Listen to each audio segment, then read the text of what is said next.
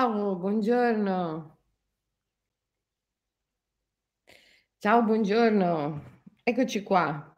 Stamattina sono in ritardo e voi sapete che quando sono in ritardo è sempre colpa di Achille. No, povera Achille. Beh, non è che è proprio colpa sua, però, ehm, quando mi scappa nel bosco ultimamente ha preso anche questo vizio il cagnolone leone, sì. Me Achille il cagnolone leone, m'è scappata nel bosco e non potevo lasciarla. Allora la inseguivo e allora lei l'ha preso come un gioco e più io cercavo di acchiapparla e più lei scappava. E insomma, mhmm, ci ho messo un buon 10 minuti a a riportarla a casa. Eh. No, perché se la lascio andare nel bosco poi mhmm specialmente a quest'ora della mattina ci sono ancora in giro i cinghiali. E poi e poi chissà dove finisce. Eh. Perché lì poi le strade non finiscono. Lo sapete che tutti i sentieri di tutti i boschi svizzeri sono tutti connessi gli uni tra gli altri e teoricamente uno potrebbe attraversare tutta la Svizzera attraverso i sentieri boschivi. Quando mi han detto questa cosa l'ho trovata bellissima. Bellissima da settimo chakra. Oggi parliamo del settimo chakra, il chakra corona. Ehm, e poi abbiamo proprio finito questo excursus nei chakra. Ehm, okay. Ieri ho parlato anche con le mie dragons, le dragonesse, le dragon girls di questa questione. Se incominciare o meno le dirette del ciclo Wabi Sabi. Perché molti di voi non hanno ancora il libro, perché il libro in 3 edizioni, addirittura una dietro l'altra, è andato esaurito e quindi adesso ci sono dei tempi di consegna un po' lunghi, perché bisogna aspettare un'edizione successiva. Ehm, mhmm, è vero che Amazon dà la consegna al 12 tra il 12 e il 14, però è anche vero che, mhmm, mi sono scottata, eh, se vedete questo segno nel mettere una torta, ovviamente, ehm, macrobiotica nel forno, mi sono scottata. Ho fatto la torta di mele con farina di farro integrale, appena macinata e ovviamente niente lievito, zucchero, solo malto d'orzo, dolcificato con malto d'orzo, mele, uvette e cannella. Fatta bene tutta la torta, nel metterla in forno sono scottata. Al che ho detto c'aveva proprio ragione Michio Kushi quando diceva che prodotti da forno Meglio ridurli al minimo. Il forno. Io non ho il frigo. Mi sa che tra un po' smetterò anche di avere il forno. Selene, cosa pensi di tutte le persone che sono scese in piazza e sulle strade esultando per la partita? Quale partita? So io, che partita? Ehm, parliamo del settimo chakra ragazzi, che ci frega a noi delle partite, non lo so io. Selene, non riesco più a trovare chi mette su Facebook per iscritto la tua diretta, perché mi sono copiate le tue dirette fino al quarto chakra. Non so come fare. Mi piace leggerti. Chi era? Ehm, Canti, Swami Bucchi che metteva, ehm, per iscritto su Facebook le mie dirette. Canti, dove sei? Che fine hai fatto? Eh?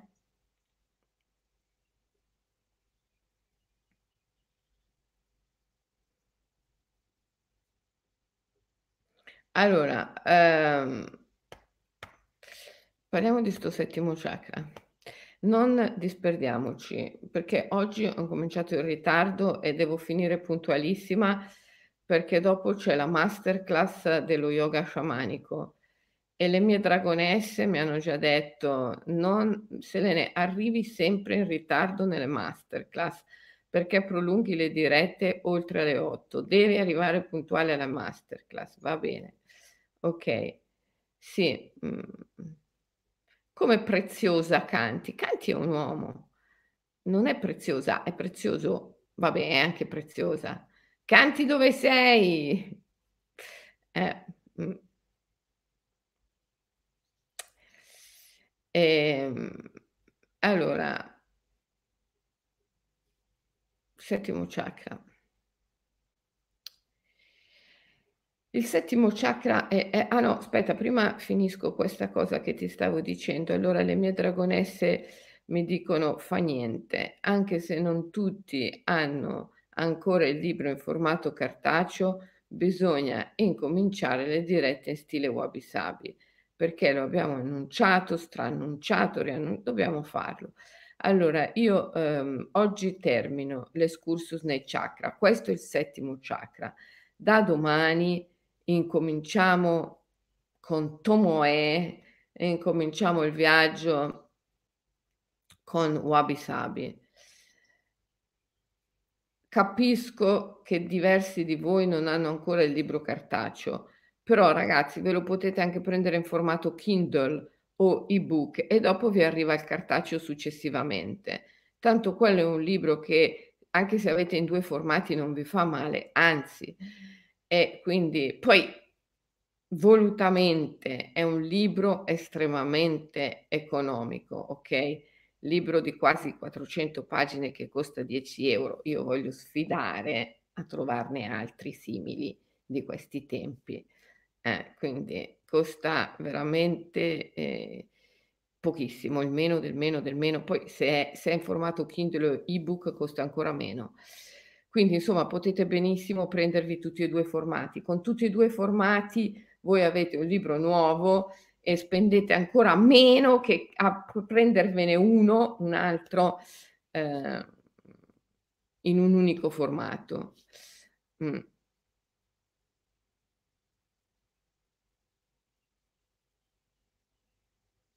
Probabilmente non hai ancora visto cosa hanno combinato ieri. Parlando di giudizio, anche tu hai giudicato la mia domanda come stupida. No tesoro, non ho giudicato la tua domanda come stupida. Mhmm, sei tu che che ti senti questo.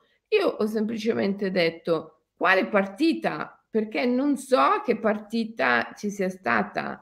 Ehm, non sono al corrente di questa cosa ma nella maniera più assoluta, non ho giudicato la tua domanda.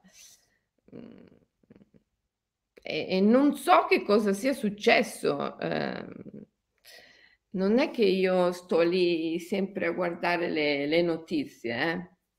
Non è che sono lì mhmm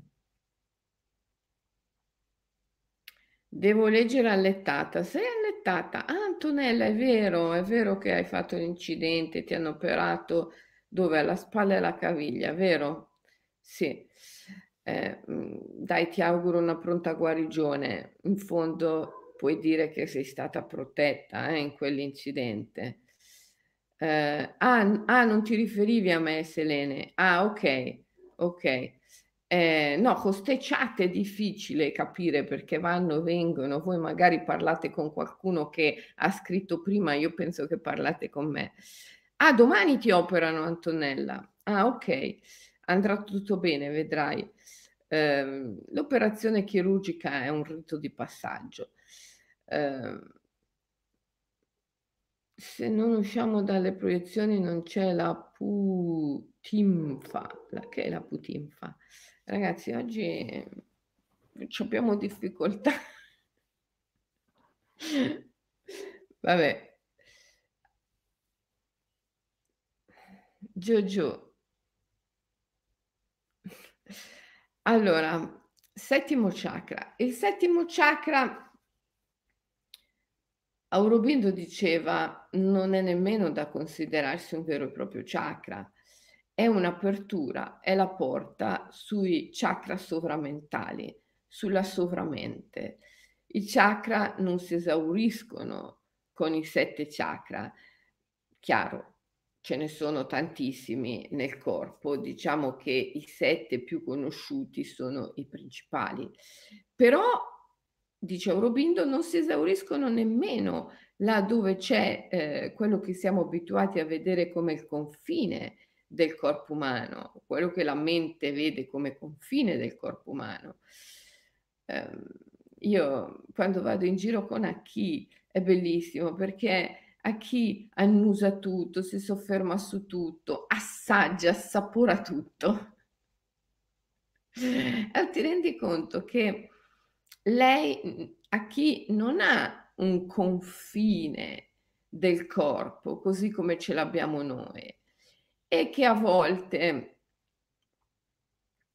più è rigido il confine del corpo, e più il corpo è anche minacciato da malattie. È vero, eh, perché eh, i cani, sì, anche i cani dicono adesso possono prendere il Covid, però sicuramente non c'è un'epidemia canina di Covid. eh, a volte più i confini del corpo sono rigidi, e più è facile essere minacciati da qualcosa che noi riteniamo esterno e che invece non è propriamente esterno. Meno i confini del corpo sono rigidamente determinati e, eh, e meno è facile essere minacciati da qualcosa che è all'esterno, perché il concetto di esterno e interno è più mh, mhmm, labile. Eh. E, quindi, e quindi si vive anche con meno paura, con meno paura.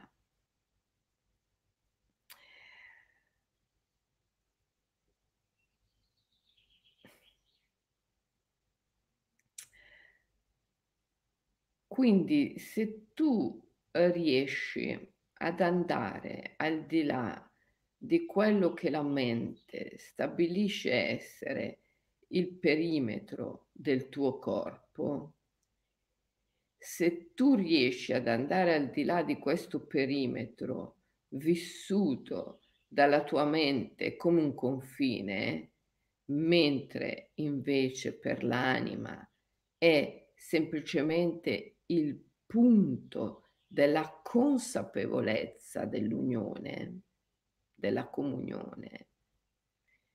Il perimetro del corpo è per l'anima il momento della consapevolezza della comunione di tutte le cose.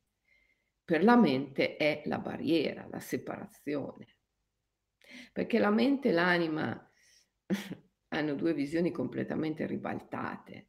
Ecco perché il cammino spirituale è sempre da definirsi come un cammino controcorrente.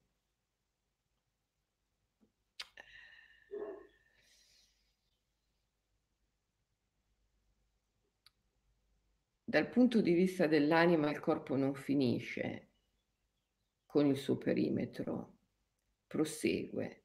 E in questo proseguimento noi abbiamo dei chakra sovramentali del sovracosciente e dei chakra subcoscienti. Quindi i chakra continuano al di sopra del settimo e al di sotto del primo. Se tu riesci a attraversare le porte che sono nel primo chakra coincidono con la pavimentazione pelvica, lo sfintere, il perineo. Eccola qua, è arrivata anche a chi. E nel settimo chakra corrispondono alla fontanella, eh, su in alto. Allora, se tu riesci ad attraversare il primo e il settimo chakra, tu viaggi, vai nelle dimensioni dell'underworld, ma non è che lì finisci, lì viaggi nei, con i chakra del, del subconsciente, dell'inconscio. E ugualmente se tu eh, vai sopra il settimo chakra, vai in quella che gli sciamani chiamano il mondo dei cieli, no, il mondo dei cieli è il corrispettivo in alto del mondo infero, in basso, che però essendo la dimensione circolare in verità non è da considerarsi come sopra o sotto. Il mondo dei cieli e il mondo sotterraneo oltretutto sono speculari. Gli dei che abitano il mondo dei cieli, gli avi che abitano l'underworld, sono speculari. I nostri avi sono gli dei, sciamanicamente parlando è così. E infatti gli avi sono eh, al centro del culto delle tradizioni e delle culture animiste sciamaniche. Ehm, quindi c'è questa specularità no, tra il, il mondo infero e il mondo dei cieli, che sono uno il riflesso dell'altro. E per viaggiare in questi mondi bisogna avere attivi i chakra del subconsciente e dell'ultracosciente. Bisogna che Kundalini si espanda anche eh, in questi piani, i piani sovramentali e subconscienti. E quindi bisogna aprire le porte, bisogna aprire le porte. La porta del settimo chakra e la porta del primo chakra vanno assolutamente aperte. Aprire le porte dell'io vuol dire fondamentalmente quello che si diceva ieri, andare al di là delle nostre credenze mentali. Perché che cos'è l'io? Il senso dell'io. Il senso dell'io che ci delimita e ci limita è un cumulo di credenze, un ammasso di certezze mentali. Quindi espandersi nell'ultracosciente, nel subconsciente, viaggiare tra i mondi, andare al di là dell'io significa sciogliere credenze e certezze. Andare al di là delle credenze e delle certezze, sciogliere quel complesso di credenze e di certezze del quale uno è prigioniero. E questa è una cosa difficilissima. Adesso vi dico una cosa che secondo me è molto importante, ma, che magari susciterà delle reazioni in voi, anche contrarie. Ma secondo me oggi è molto frequente la situazione in cui, anziché utilizzare il cammino spirituale per dissolvere credenze e certezze, si utilizza il cammino spirituale per confermare credenze e certezze. E quindi non è più un cammino spirituale. Perché il cammino spirituale deve portarti alla libertà dalle credenze, dalle certezze. Eh, è quando veramente entri nella dimensione del sapere di non sapere. Io mi ricordo quando ero piccola, ho un ricordo molto lucido e molto preciso di una vaccinazione che mi hanno fatto, sai quella al braccio che ti lascia anche il segno. Ehm, ero all'elementare, adesso non so se ero in prima, in seconda, in te- insomma comunque ero alle elementari. E questo è fuori di dubbio perché ho un ricordo proprio preciso dell'edificio scolastico, del cortile della scuola e della mia mamma. La mia mamma che era un'insegnante in quelle scuole elementari, però non era la mia insegnante perché mh, non aveva voluto avermi come allieva. ehm, pensava che fosse meglio che io fossi allieva di qualcun'altra e così non mi aveva avuto come allieva. Ehm e, ehm, e mi ricordo il giorno de della vaccinazione a scuola, no, tutti questi bambini in fila e, ehm la mia mamma è venuta da me, cosa che di solito non faceva, perché quando era a scuola lei voleva fare la maestra e non la mamma. Però è venuta da me per accompagnarmi a fare questa vaccinazione e starmi vicina.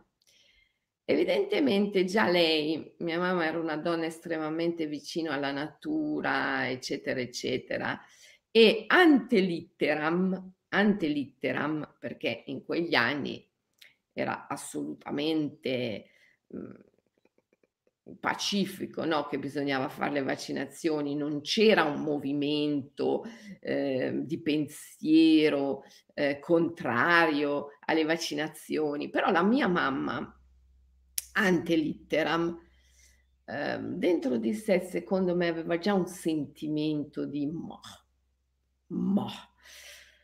E quindi era era un po' era un po' agitata per questa cosa, no, eh, che tutti dicevano: "Ah, che bello, i bambini si vaccinano", e lei diceva: "Mah, mah".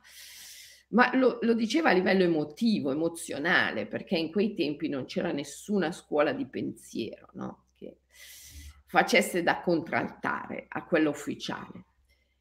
E però lei con questo suo sentimento del "ma, ma, ma, ma, ma" ehm, che è un sentimento emotivo, eh, mi era venuta vicino per accompagnarmi in 'sta cosa. E io quando mi hanno vaccinata ricordo perfettamente, ricordo lucido, sono svenuta. Ehm, sono svenuta, ho perso i sensi poi dopo mi hanno fatto ovviamente riprendere. E io mi attaccavo alla mia mamma, non volevo più lasciarla. E allora mi ricordo l'infermiera, la dottoressa, non so chi fosse, che mi ha detto: "Su, su, non fare così, ehm, non mi piacciono le smorfiosette", una roba di questo tipo, no, perché io stavo attaccata attaccata alla mamma, non la volevo più lasciare. E, mhmm, ero svenuta, primo svenimento della mia vita, oh ragazzi. Eh, perso sensi. Quindi io ho questo episodio registrato dentro di me da una parte. Dall'altra parte io in quel in quegli anni mi sono vista piombare in casa mia cugina Giannina. Chi era mia cugina Giannina? Mia cugina Giannina era una donna, mhmm, sui 30 anni quando io ero una bambina, no, di di 7, 8 anni che era poliomelitica. Mia cugina Giannina era poliomelitica. Cioè aveva contratto, uhm, la polio da bambina e questo le aveva bloccato la crescita cerebrale e, ehm, e anche aveva delle difficoltà di movimento. È vero, è molto raro che, ehm, la polio provochi danni anche cerebrali, però lei ne aveva avuti. Aveva avuto questi danni cerebrali, che è un caso raro, eh, rarissimo, e poi aveva avuto anche danni della mobilità. E lì sì, era un caso strano mia cugina Giannina. Infatti io ho sempre avuto il sospetto che abbia avuto anche un meningococco o qualcosa del genere, però non lo so. Di fatto sta che mia cugina Giannina per per dei virus che l'hanno aggredita era aveva un deficit cognitivo e quindi aveva 30 anni, però era una bambina, ancora più piccola di me che ne avevo 7 o 8, con il cervello e poi aveva difficoltà di movimento. E mia mamma se l'era presa in carico questa, questa cugina, questa sua cugina, per cui viveva a casa nostra. E quindi io mhmm, sono cresciuta in queste due realtà, no? Una situ- che era una profonda contraddizione emotiva, no? Lo sapete come sono i bambini? I bambini sono come degli animali, annusano tutto, sanno perché annusano, anche se non si spiegano le cose. E io vivevo tra queste due emozioni contrastanti molto forti. Da una parte la mamma che ante litteram era una donna così vicina alla natura, così controcorrente, così critica giustamente nei confronti del progresso che poi in quegli anni era devastante nei confronti della natura, eh, perché tutti dovevano avere la loro fabbrichetta e se non avevi la fabbrichetta riempirla e tutte queste fabbrichette erano altissimamente devastanti del, del territorio, inquinanti.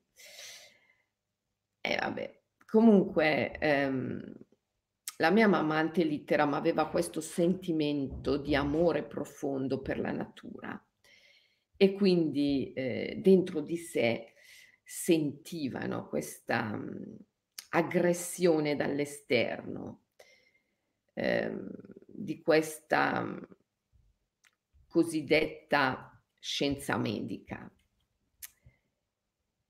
E dall'altra parte però c'era questa mia cugina così offesa dai virus e dai batteri o dai virus e dai batteri. Insomma, mm.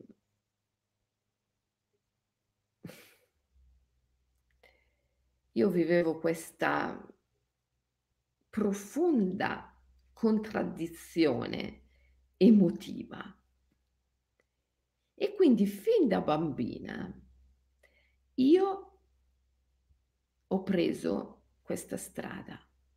So di non sapere. So di non sapere. Non esiste una verità ultima. Io so di non sapere. Quando ho incontrato la spiritualità, che poi si fonda tutta sulla conoscenza del momento, no? Sun Tzu ha espresso benissimo questo concetto. Sun Tzu è quello che ha scritto la, l'arte della guerra, la conoscenza dell'attimo presente. Non esiste una verità che sia vera sempre. Esiste la verità del momento, la verità dell'attimo presente.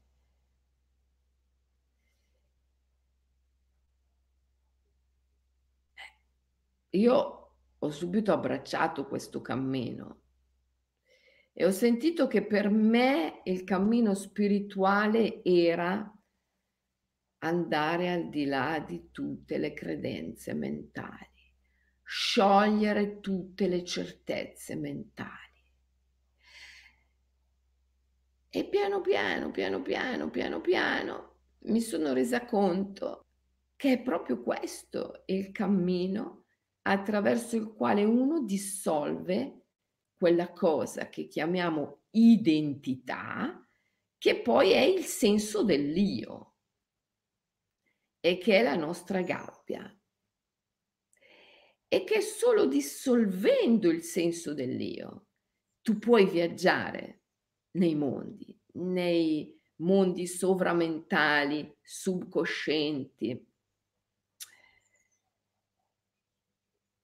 è solo se sei disposto a rinunciare a ogni certezza. Poi avevo bisogno di altri colpi di grazia e devo dire che la vita è stata molto generosa nei miei confronti, perché mi ha dato delle botte, ehm, straordinarie. Io non ne parlo mai e ne ho solo accennato vagamente nel libro Discorso alla luna, ma diversi anni fa, quando ancora ero giovane, ho avuto un cancro. E anche questa è stata una grandissima fortuna per me, una delle migliori cose che mi siano accadute. È stato anche lì l'incontro con un maestro. Come aver incontrato Michael o James Silman.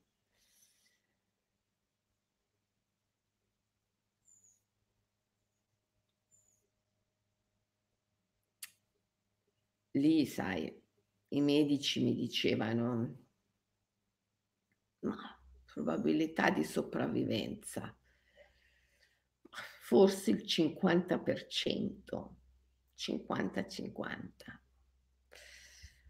Sapevano neanche loro cosa dire, no, allora lì ti rendi conto che proprio non sanno nulla. Cioè, ci si confronta con il mistero.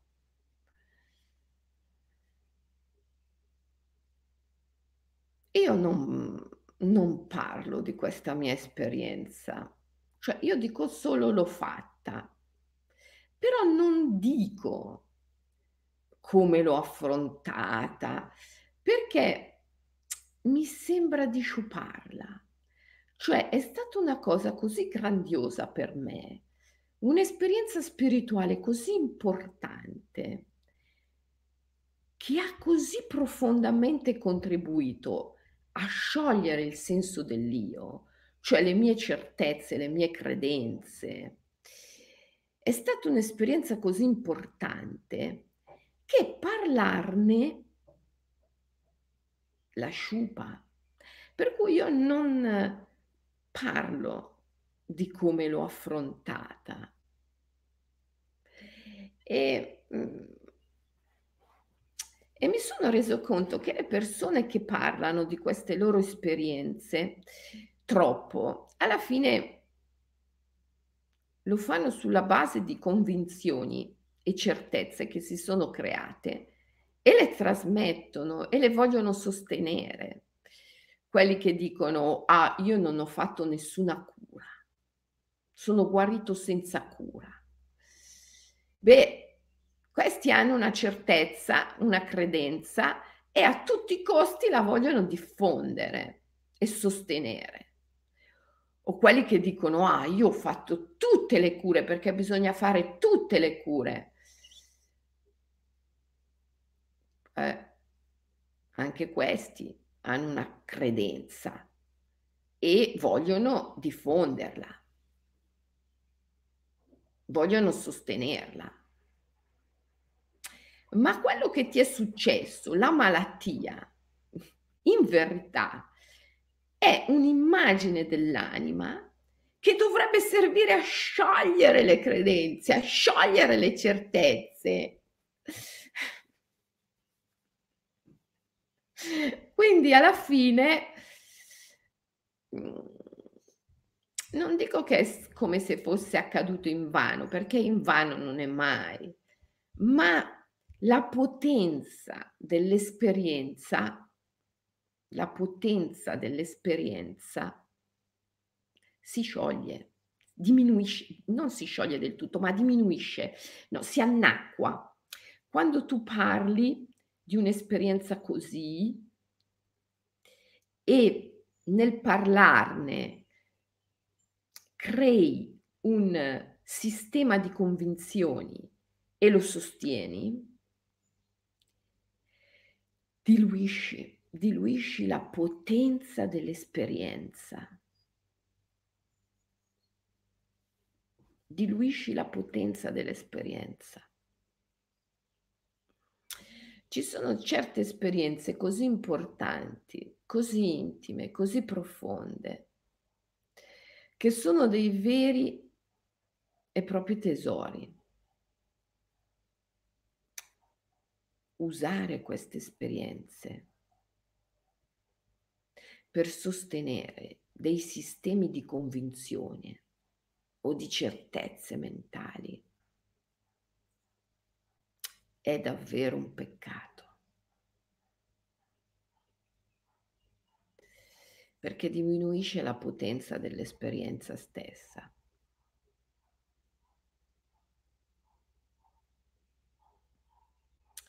Quindi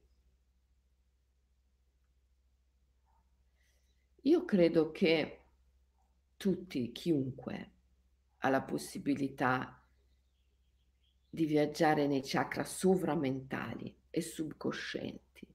Chiunque ha la possibilità di espandere la propria coscienza ai piani ultracoscienti e subconscienti, perché la vita stessa la vita stessa punta a questo viaggio. La vita stessa vuole portarti lì.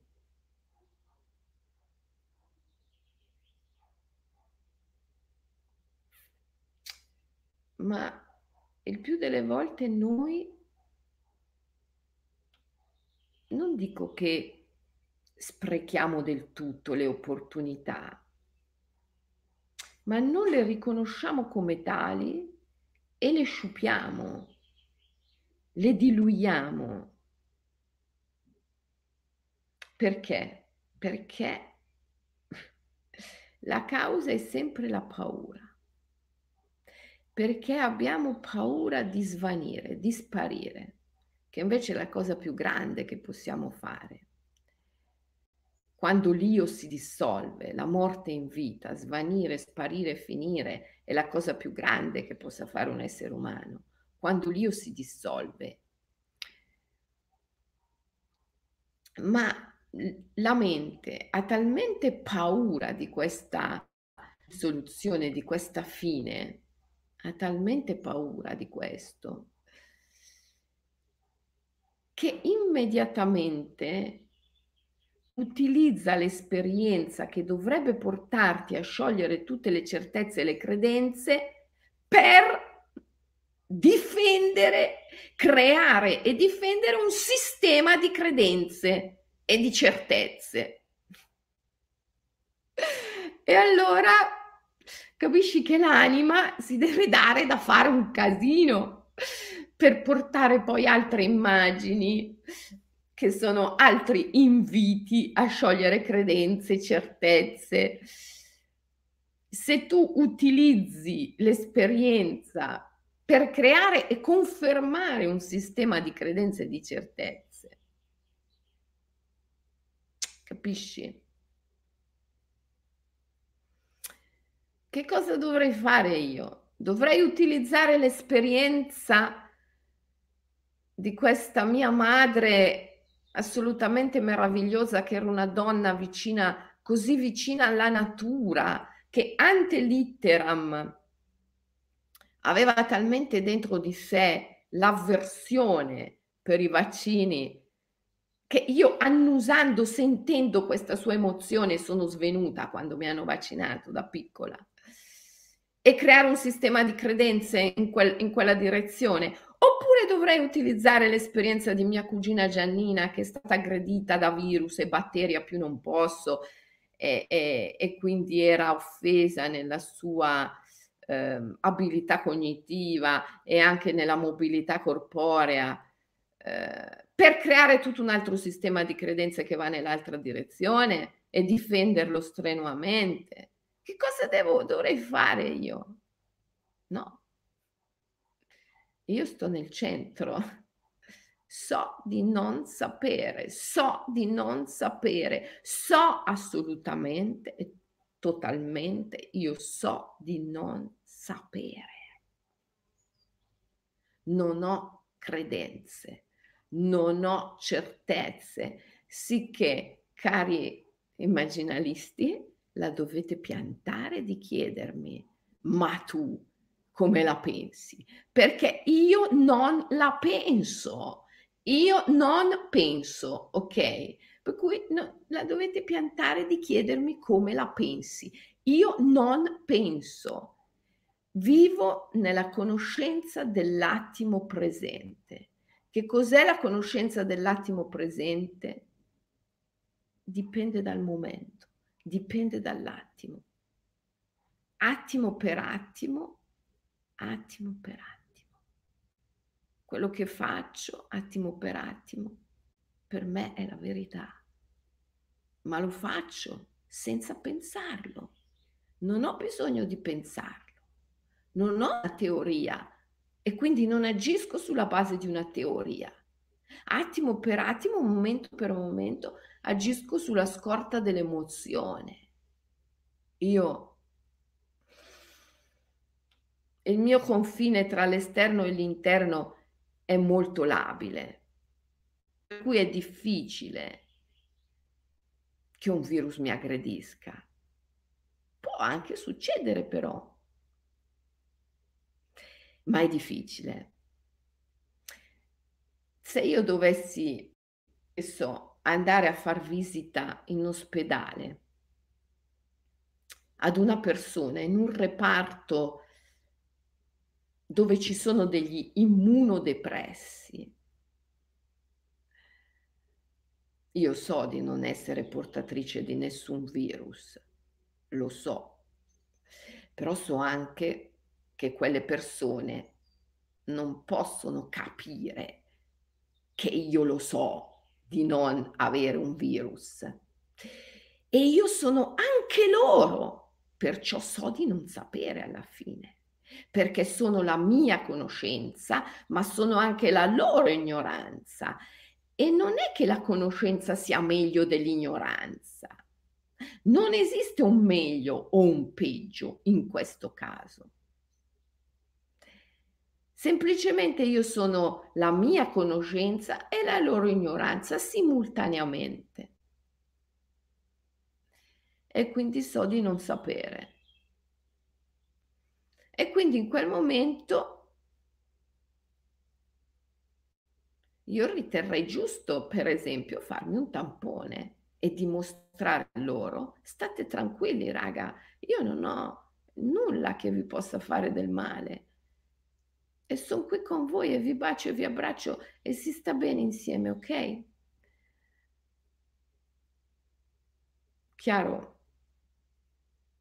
La settimana scorsa, come vi ho detto ieri, ero a Vienna, mi sono seduta in un tavolino all'esterno all'aperto in un bar in Piazza del Duomo. Non c'era nessuno in quel bar, tutti i tavolini vuoti all'esterno. Io sola mi sono seduta, il cameriere mi ha mandato via perché non avevo il tampone. Il risultato, no? Non potevo dimostrare. Mi sono seduta sulla panchina che c'era di fianco al bar e che era piena così di gente tutta che mi stava addosso. E io dico, ma questa è stupidità, questo che senso ha? Però va bene così. Io non mi faccio il tampone per sedermi ad un bar, ma se dovessi entrare nel reparto di un ospedale a fare una visita quando so che ci sono degli immunodepressi, certo che me lo faccio. Ma cos'è? Mi creo dei sistemi di credenze? No, no, dipende dalla situazione del momento. Dipende dalla situazione del momento. Io ho visto persone in questi giorni che con queste unghie tutte dipinte da sostanze che non potete non dire sono tossiche, con questi pile addosso che quando li metti in lavatrice rilasciano una quantità enorme di microplastiche nell'acqua, con questi pile addosso molto antiecologici, queste unghie tutte dipintissime, di, mi dicevano, eh ma il tampone è tossico, il tampone inquina è tossico. con queste unghie tutte dipinte di sostanze tossiche, questo pile che quando lo metti in lavatrice rilascia microplastiche all'infinito. Eh, ma il tampone è tossico. Dico, ma scusa, ma ti sei visto quello che c'hai sulle unghie? Ti sei vista quello che c'hai addosso? Ecco, questo vuol dire aver preso un sistema di credenze. Questo vuol dire aver, esse, avere un sistema di credenze, di certezze e magari utilizzare il cammino spirituale per confermarlo. Cioè, in questo modo qui non esci più dal tuo io. Sempre pretendere che siano gli altri a fornirti la libertà, ma la libertà è un fatto interiore. Sempre pretendere che siano gli altri a fornirti la libertà, sempre pretendere che siano gli altri a stabilire la libertà, ma la libertà è un fatto interiore. La libertà è sempre esclusivamente un fatto interiore. La libertà è nell'aver lasciato andare tutte le credenze, tutte le certezze e quindi nell'aver dissolto l'io, il senso dell'io. Il senso dell'io è l'insieme di tutte le tue credenze e di tutte le tue certezze. La libertà è sapere di non sapere ed è la conoscenza dell'attimo presente. E quando tu agisci non sulla scorta di una teoria, ma sull'emozione dell'attimo presente, il sentimento dell'attimo presente.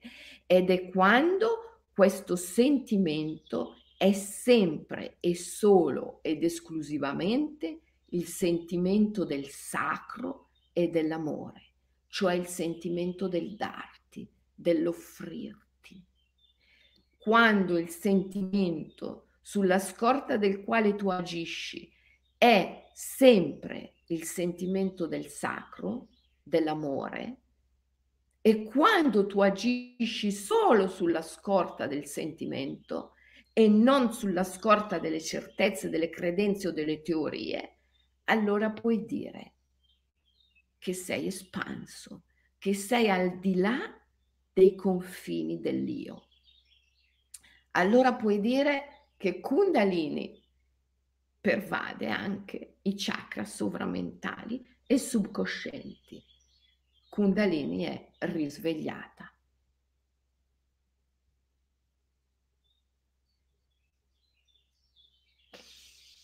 Mm?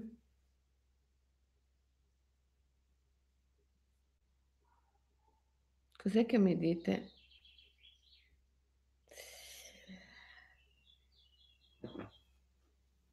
lo smalto è, è, è esatto, inquina, mi dite. Non tutti, eh, ci sono anche quelli che non inquinano. Ecco, adesso anche qui non facciamo di tutto un erbo un fascio, che io ho delle amiche che mettono lo smalto sulle unghie e che sono persone meravigliose e non voglio che si sentano ferite da questa mia caricatura della signora che con lo smalto sulle unghie e il pile addosso che rilascia microplastiche nell'acqua dice ah ma il tampone è tossico e lei è tutta tossica no? lei è tutta tossica però dice eh, eh sì Selene, negli animali i chakra sono come i nostri, sì, ma sono tutti aperti però. L'animale non ha il confine come ce l'abbiamo noi. Eh?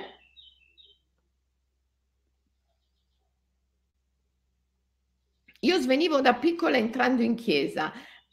Eh, siamo sorelle. No, nel senso, io sono svenuta due volte nella mia vita. Una è quando mi hanno fatto il vaccino da piccola, alle elementari. E l'altra è un giorno, mi ricordo in chiesa, che io ero andata diligentissimamente in prima fila e il prete passato, sapete, con l'incensario che fanno ondeggiare, rilascia tutto sto fumo. E si vede che quel giorno lì sto prete non aveva voglia di camminare avanti e indietro, perché lui di solito durante la messa camminava avanti e indietro eh, con questo incensario no? Nel, nella prima fila.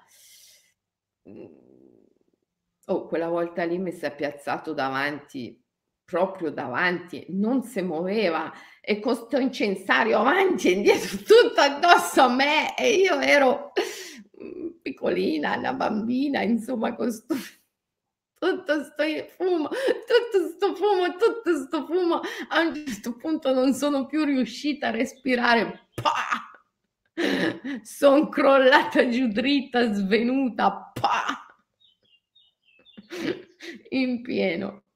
Anch'io sono svenuta in chiesa una volta. Vabbè, dai, mi ha intossicata. Sì, non, non riuscivo più a respirare, non lo so cosa è successo. Vabbè, comunque, a parte questi episodi, mh, mm,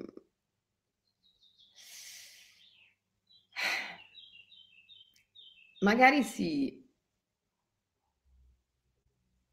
magari si può svenire per troppo, troppa apertura, o magari si può svenire per imbarazzo e, e paura e, e terrore.